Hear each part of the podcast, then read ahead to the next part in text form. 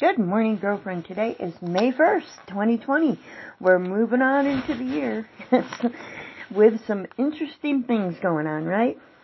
Well, today our study, Friday devotionals, are devotions from the mountains with Lisa Ham.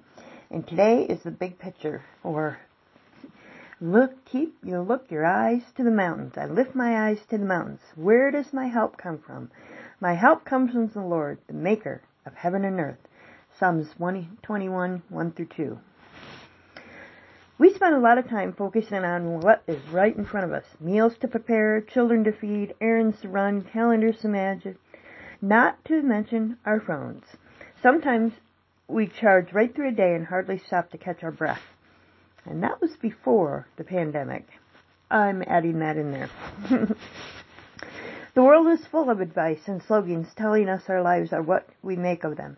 That it's all up to us. That if we use the right products and download the smartest apps and implement the best practices, we can crush this life. Crush? How has a word meaning to destroy become a synonym for achievement? That's a great question. Ah, but when we lift our eyes, the big picture emerges. The long view comes into focus. Our gaze rests on the mountains, on the beauty of the majesty of something far beyond our control.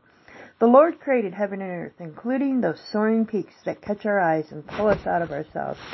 They loom over the landscape season after season, often shining white in the sun in the evening, at times purple and black against a blazing sunset, and sometimes concealed in a storm cloud.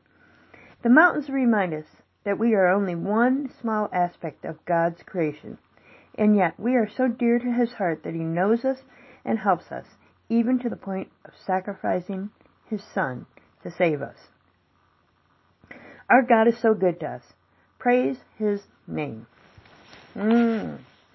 And here's the prayer for today. O Lord, my Creator, thank you for being my help. Help me to look up frequently to see the mountains and remember who I am. Just one person in your beautiful creation and yet your beloved and valued child. Love it.